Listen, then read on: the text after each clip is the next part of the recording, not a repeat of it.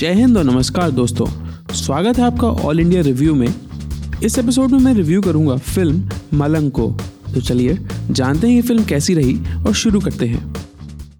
जान लेना मेरा नशा है। जान लेना मेरी ज़रूरत है। जान लेना मेरी आदत है। जान लेना मेरा मज़ा है। साला हम किलर लोग का हार्ट सही जगह पर नहीं होता। मर्डर रिपोर्ट करना है सब अभी बहुत कुछ होने को बाकी है। कुछ ही फिल्म्स ऐसी होती हैं जो देखने के बाद आपके मन में ये ख्याल आए कि आपने ये क्या देख लिया। और मैं ये एक बहुत ही पॉजिटिव सेंस में कह रहा हूँ। ये फ़िल्म उनमें से एक है।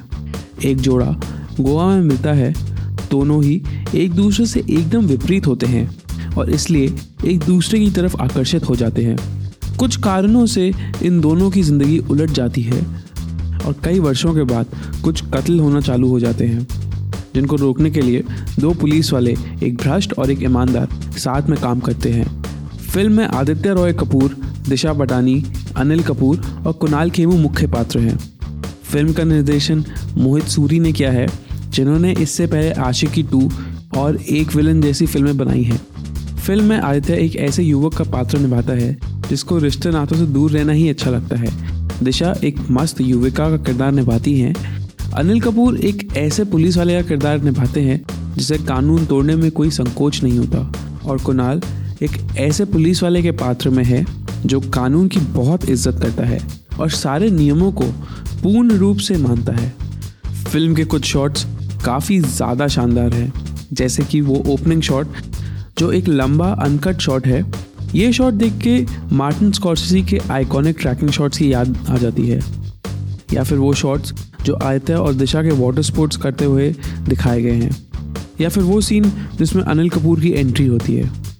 अनिल कपूर के अनुभवी अभिनेता होने के कारण उनकी परफॉर्मेंस काफ़ी ज़्यादा शानदार है।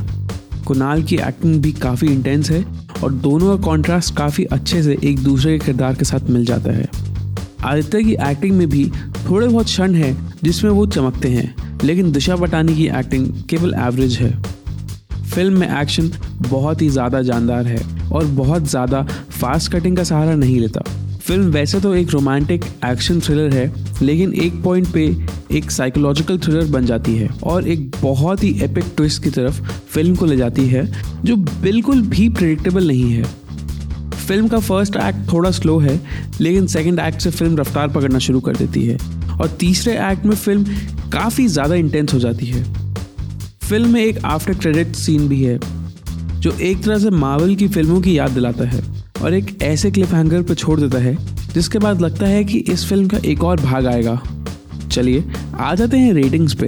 तो इस फ़िल्म की एक्टिंग के लिए मैं दूँगा इसको पाँच में साढ़े तीन स्टार इस फ़िल्म के एक्शन के लिए मैं दूँगा इसको पाँच में से चार स्टार।